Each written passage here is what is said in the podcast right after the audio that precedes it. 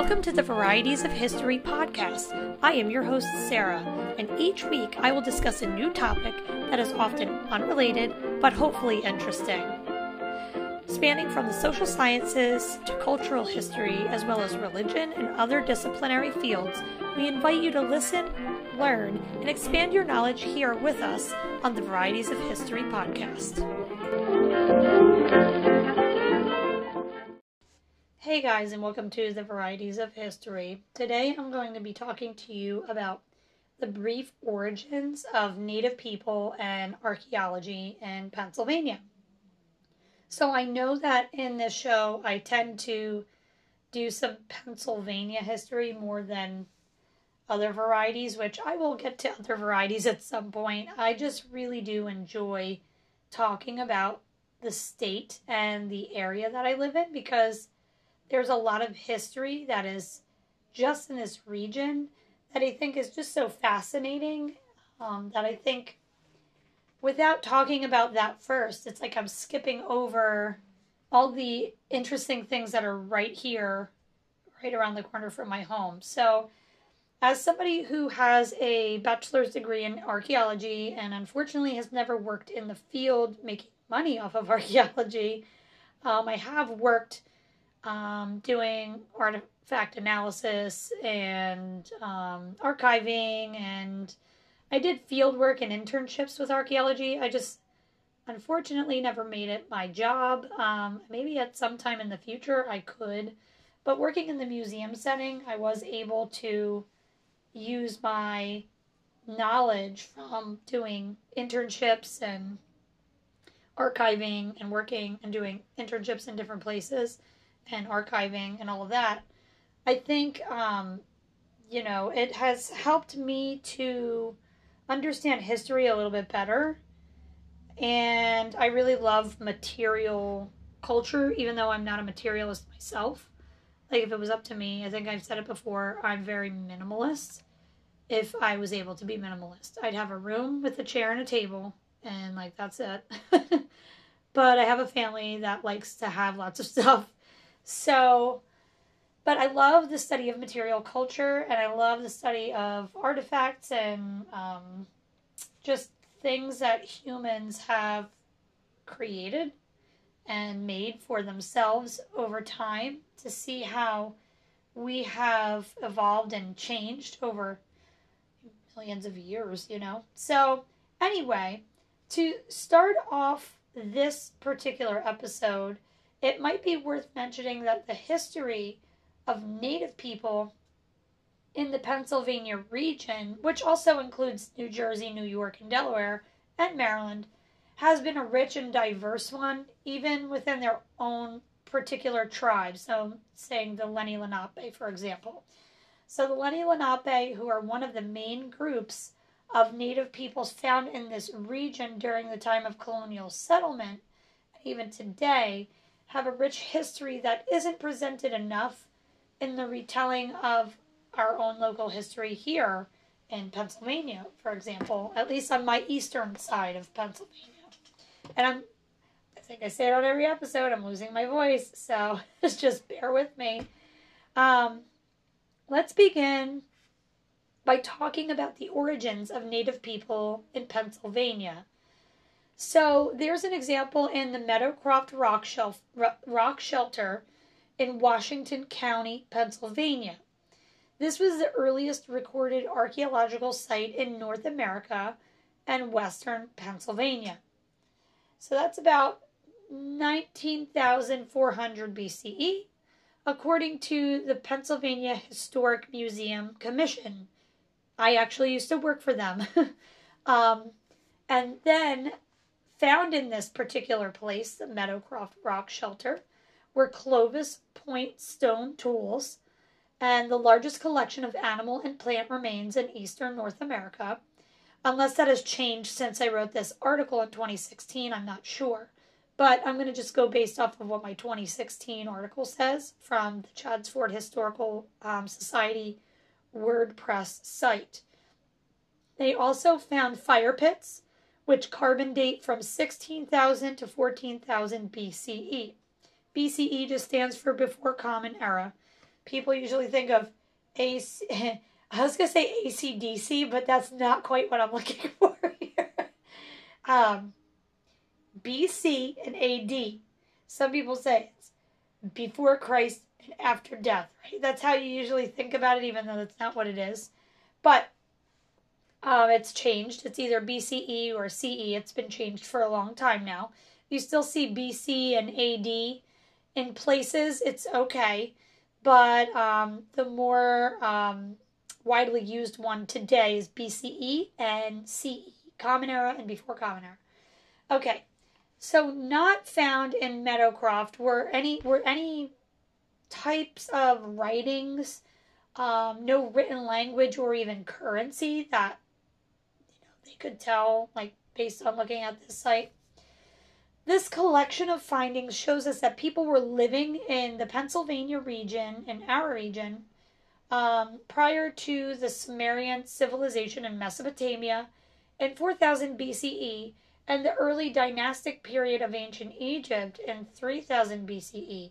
Now, this is funny that I'm even reading this because yesterday when I was at work, I had stumbled upon this book that was just randomly left on the counter and I left it there um, because I can't take the book home because I didn't pay for it. But it's it was a book about ancient civilizations and this particular author and I'm not sure if he was a historian, an archaeologist, uh, and it, what he worked in and why he wrote the book. I just briefly glanced at it and was like, "Ooh, I should read this."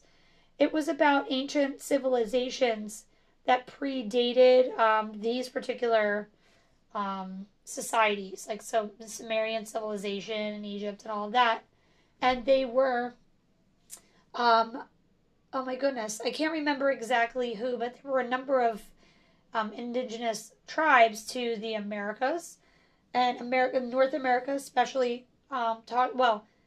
I'm just gonna say like the Mississippian culture was one of them that I can remember, um, and they go into detail about how there are so many um, uh, similarities between the things that they that they did and then that you find elsewhere in the world later on hundreds of years or thousands of years or maybe sometimes at the same time uh, later.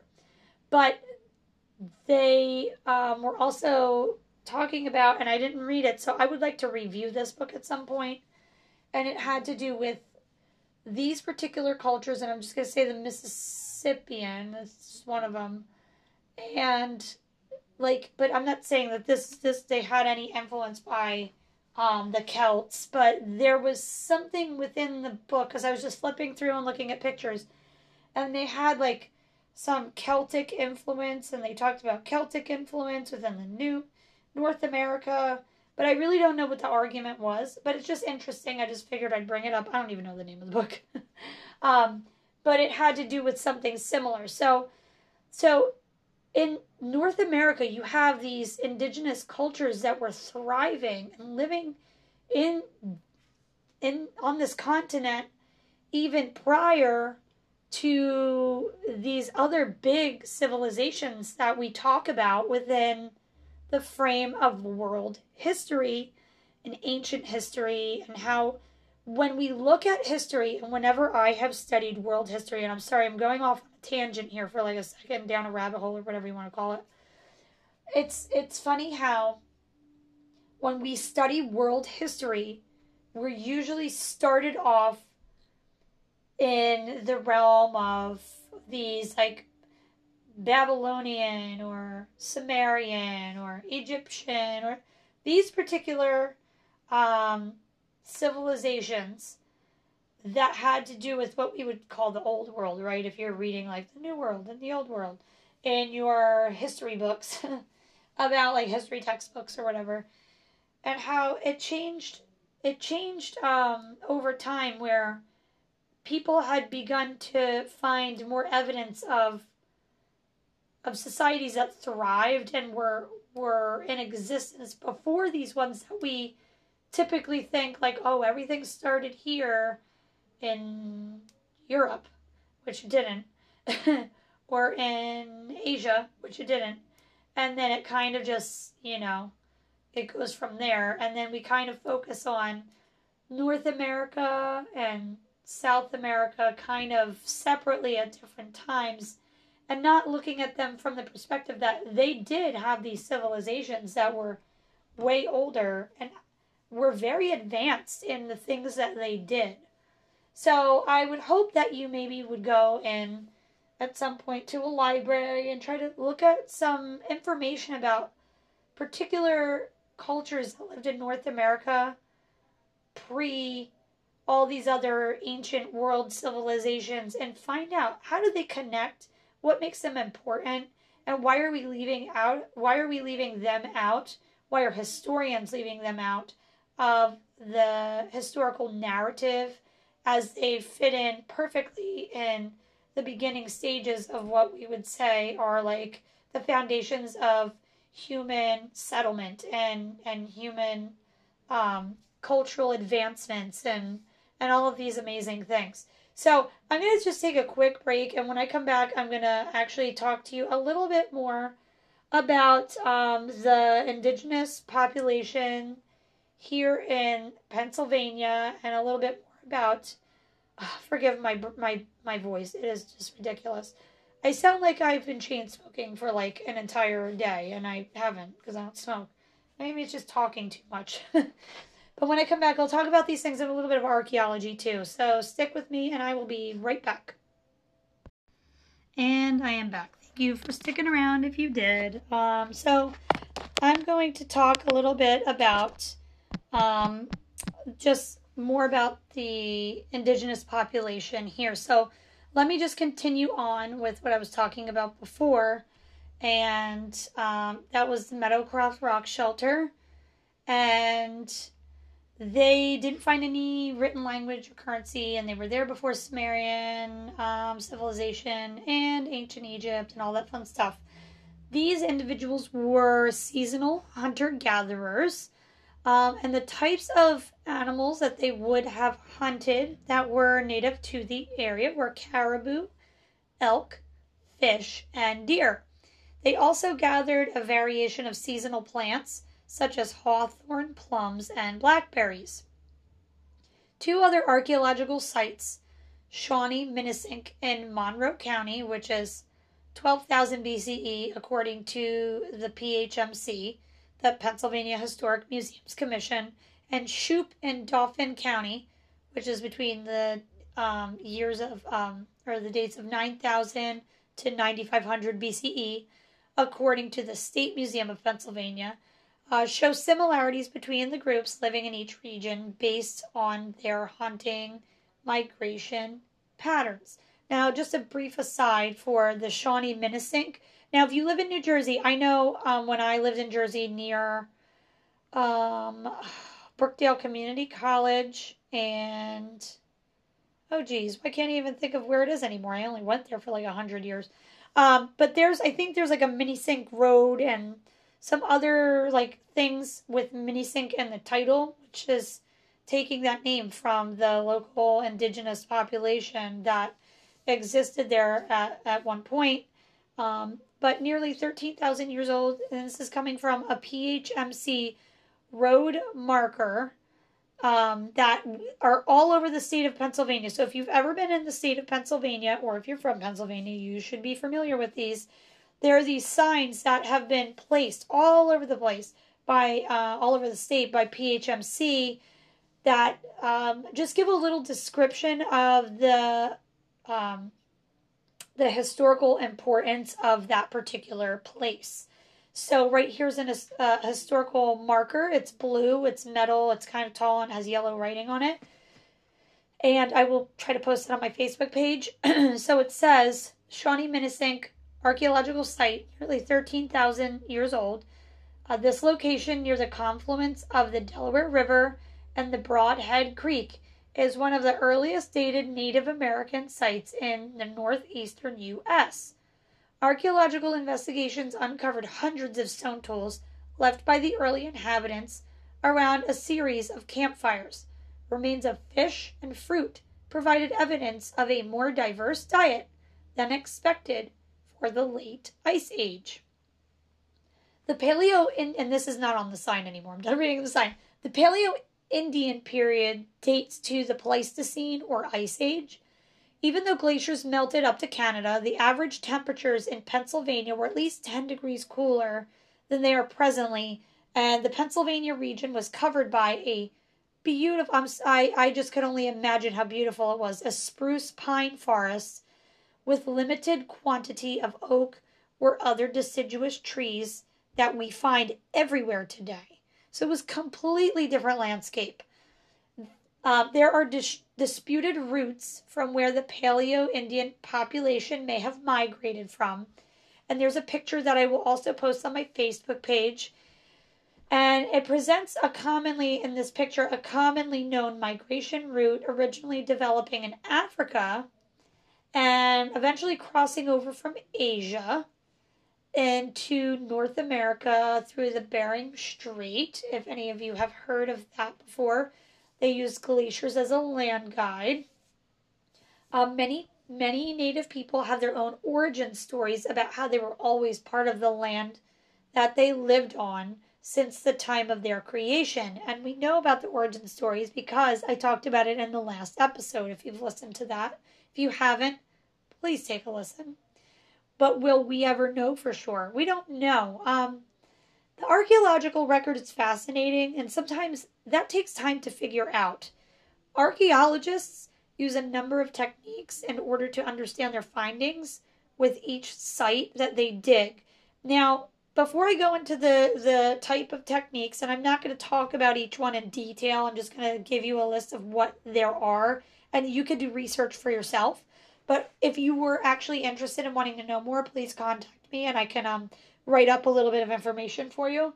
But I want to go back for a minute when talking about the indigenous population here or anywhere in regards to what archaeologists and this is this is um something that has gone on for a really long time within the archaeological community because there are archaeologists who um, typically tend to be of a particular background and they are trying to use a particular type of scientific evidence in order to form um, a theory about where people came from or where they migrated from or how they got to where they were and how that all panned out.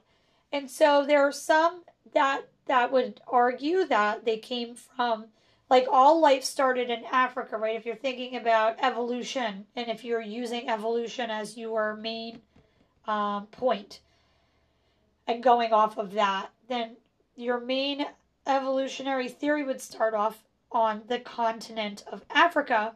And then eventually, over millions of years, you have people who are eventually going to filter out into different places. So there's one that suggests that people, you know, they started in Africa and then they eventually made their way through uh, through Europe, and then some went through one way, and then the others went completely opposite way through Asia. And then there was a discussion about how people started in Africa, went um, through parts of Asia into the United States. Well, what we know is the United States, North America, through the Bering Strait into North America. I'm not saying the United States. Why would I even say that?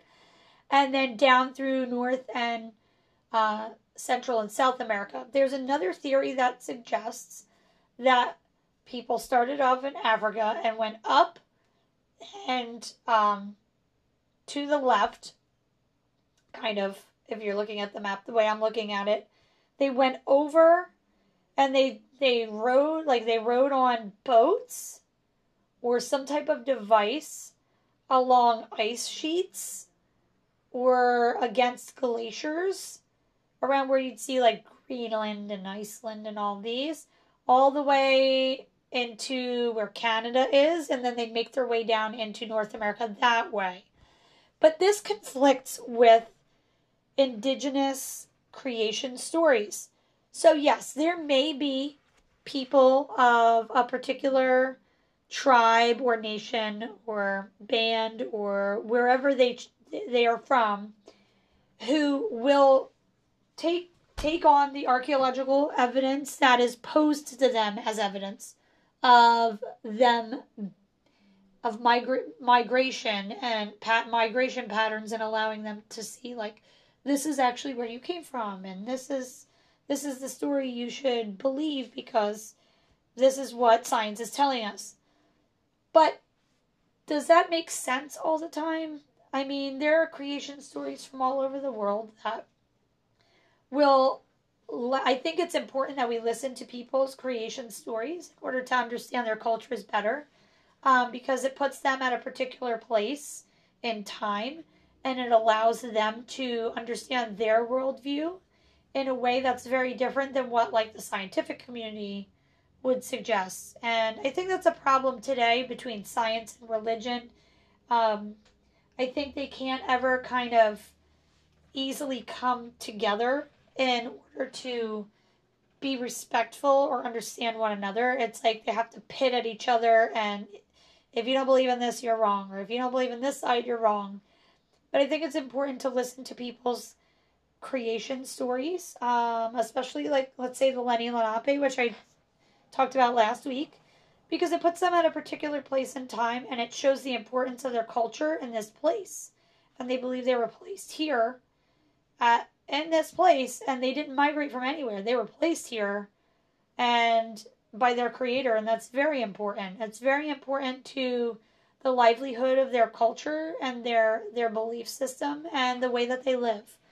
And so I want to suggest that even as somebody who has um, studied archaeology and is supposed to believe in certain ways of following rules within a set standard or certain guidelines that you're supposed to follow in order to study and do archaeology, I think it's important that we don't get too far off from the fact that there are people who are people and they're not just like lost to time, like they don't not exist.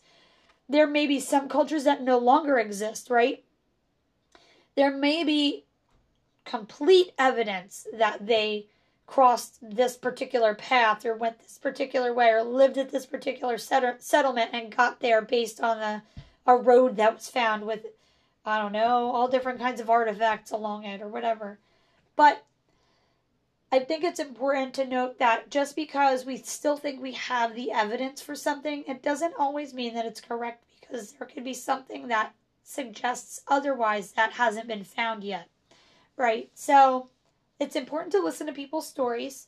And I think that we should always open our minds to understanding people from where they're coming from, especially when it comes to doing oral histories, archaeological studies, just writing about or reading about the history of something and wanting to know more about it and then professing you know about it, but you haven't really talked to a person who might know a little bit differently than you do.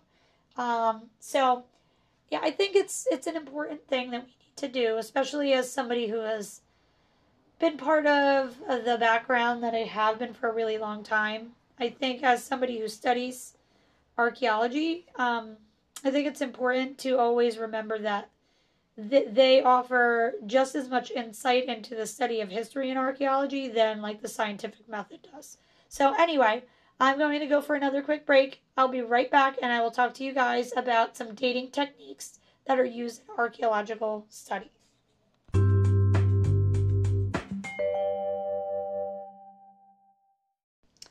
And I'm back, and thank you for coming back if you did. I know I talked too much.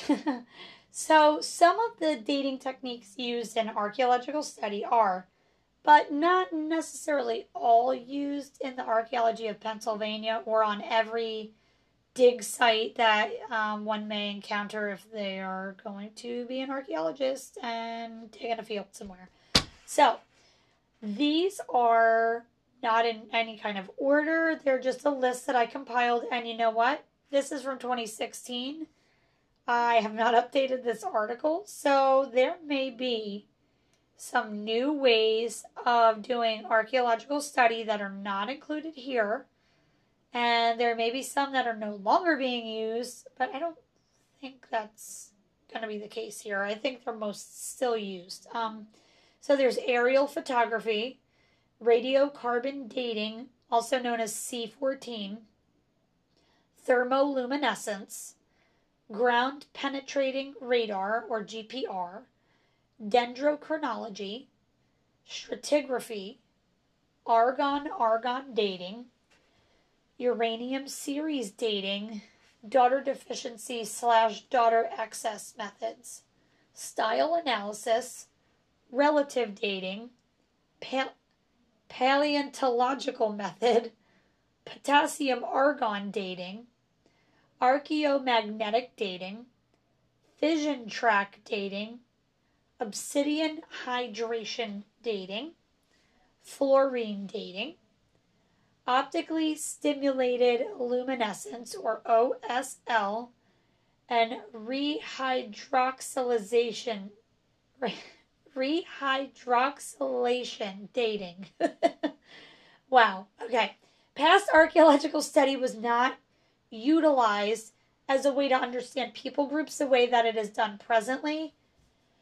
Little was thought of the indigenous or native peoples without a written language and who, according to past archaeologists, used primitive, and I'm using this in quotes, primitive tools, shelters, and clothing from their surroundings. But luckily, archaeology has changed a lot. I mean, it still has a ways to go, but it's it's doing a lot better. Preservation is something that any serious archaeologist is interested in and is the key element to efficient and truthful archaeological study. Findings of the past are important not only because they tell a story about the individuals who used particular items, it can also teach us a lot about ourselves and our own past. We can also revisit the challenges of our ancestors and what they faced and see how they may have dealt with hardship or adapting to their environment.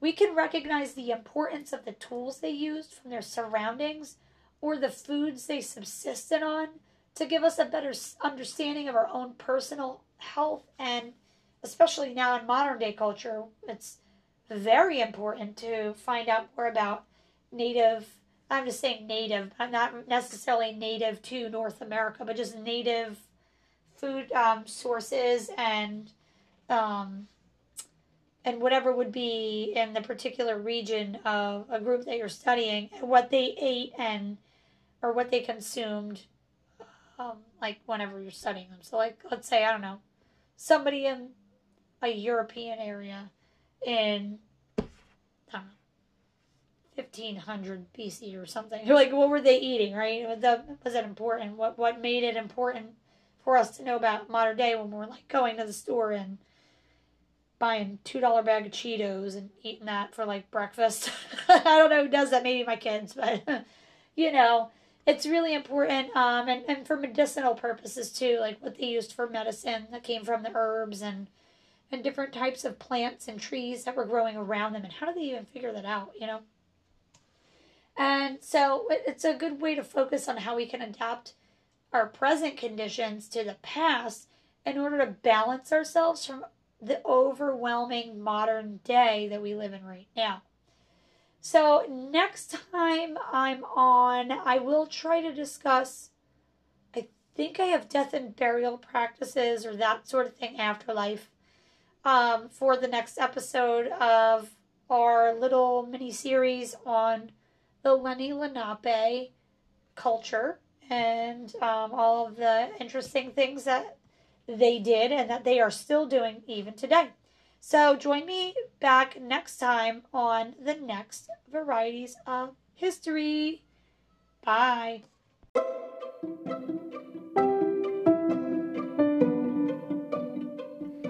We want you and others to know that history is for everyone.